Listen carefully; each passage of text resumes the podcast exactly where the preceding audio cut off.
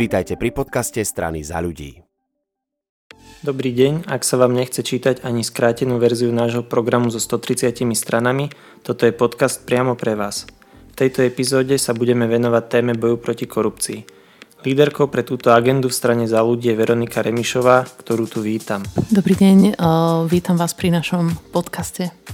Moje meno je Michal Božík a posnažím sa pýtať čo najzaujímavejšie otázky. Tak poďme na to.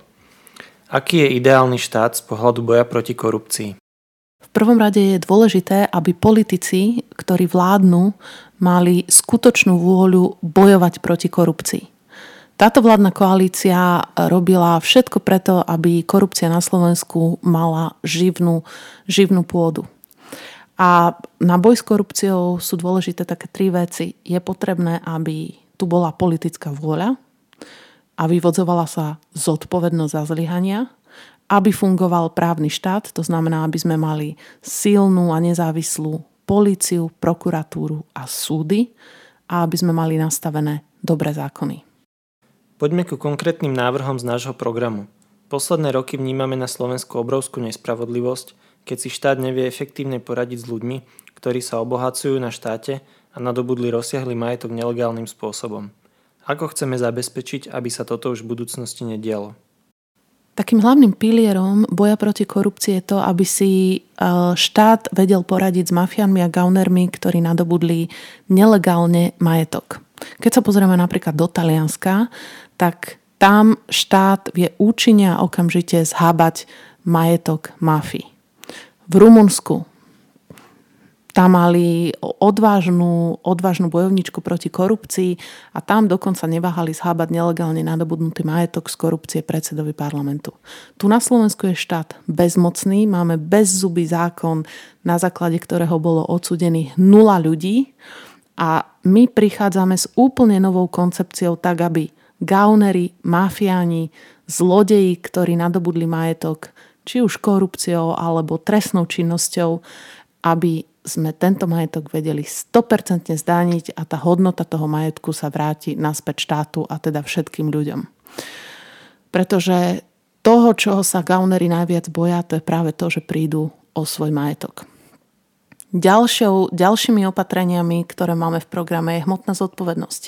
Keď hospodárite so svojimi peniazmi a spravíte chybu, tak samozrejme za to nesiete zodpovednosť. Ale tí, čo hospodária s miliardami štátnych a teda spoločných peňazí, tak tým sa nič nestane. A vidíme, že dokonca e, smer ich ešte posúval na lepšie a teplejšie miesta. Kauza CT, e, ministerka z smer ju poslal do Bruselu. Minister Paulis pri kauze konfliktu záujmov a predražených upratovacích služieb dostal teplé miesto e, šéfa jedného štátneho podniku. Takisto by som mohla pokračovať s aktérmi ďalších a ďalších kaos, čiže veľmi dôležité, aby verejní funkcionári, politici, ktorí spravia niečo zle, ktorí oberú občanov o spoločné peniaze, aby za to niesli zodpovednosť. Musíme zabezpečiť ďalej, aby boli férové a transparentné verejné obstarávania, pretože vo verejných obstarávaniach podľa rôznych štatistík, keď sú zmanipulované pri karteloch, tak sa stráca až 30% hodnoty zákazky. Predstavte si, že máte obchody za miliardu, štát bežne robí verejné obstarávanie v hodnote 5 miliard eur. Ale z každej miliardy sa takýmto spôsobom stráti 300 miliónov eur. To sú obrovské peniaze. To, je, to sú tri veľké nové nemocnice. Súčasťou dobre spravovaného a transparentného štátu je riadenie štátnych podnikov a transparentný výber zástupcov štátu v nich. Keďže nekvalifikované rozhodnutia zástupcov štátu nás stoja ďalšie peniaze a stranickí nominanti často nemajú profesijnú odbornosť. Aké zmeny zákonov by mohli prispieť k výmene stranických nominantov za odborníkov? Štátne podniky správujú obrovské uh, zdroje z verejných peňazí a poli- politické strany tam často dosadzajú ľudí, ktorí, ktorí nemajú absolútne žiadne skúsenosti, či už do dozorných rád alebo do predstavenstiev. Napríklad, keď bol škandál, keď vládna koalícia chcela zvýšiť ceny energií, tak e, práve v pološtátnych podnikov za štát tam sedeli ľudia, ktorí e, nemali žiadne skúsenosti z energetiky alebo z z manažmentu a to bol potom problém, prečo sú štátne podniky správované neodborne. Namiesto tzv. našich ľudí v štátnych podnikoch musia sedieť profesionáli, dobrí manažéri, tak, aby tie štátne podniky prinášali aj ľuďom zisk. Ako sa dá zmerať korupcia? Korupcia sa veľmi ťažko meria, ale dá sa zmerať tým, čo krajine chýba. Ja to poviem na jednej jedinej kauze. Um, ak by sme predišli neoprávneným vratkám DPH, ktoré štát vyplatil Bašternákovi, tak by sme ušetrili toľko peňazí, že všetci rodičia novonarodených detí v roku 2018 by mohli dostať o 270 eur vyšší príspevok pri narodení dieťaťa. A toto, toto sú len jedna jediná kauza bašternakové vrátky DPH. A teraz si predstavte všetky ďalšie kauzy, predražené tendre, predražené právne služby. Bžán 77 miliónov, ktorému štát, e, nominant Smeru slúbil za jedinú kauzu. Eurofondový škandál 600 miliónov eur, kauza Lemikon, nástenkový tender a tak ďalej a tak ďalej. To sú obrovské peniaze, ktoré potom chýbajú na cesty, na nemocnice, do škôl. A práve preto je potrebné, aby v tom boji v korupcii sme boli razantní, nulová tolerancia voči korupcii, pretože tie peniaze vždy niekde chýbajú. Vidíme, že polícia nekoná tak, ako by mala konať. Aké sú podľa vás potrebné zmeny v polícii a v policajnom zbore? Je veľmi dôležité, aby zákon a spravodlivosť platili a aby platili pre každého rovnako. A preto je potrebné, aby fungovala polícia, a prokuratúra. A za posledné mesiace sme videli po vražde Jana a Martiny, ako vyplávalo na povrch obrovské množstvo špiny aj v policajnom zbore. Do policie sa infiltrovala mafia.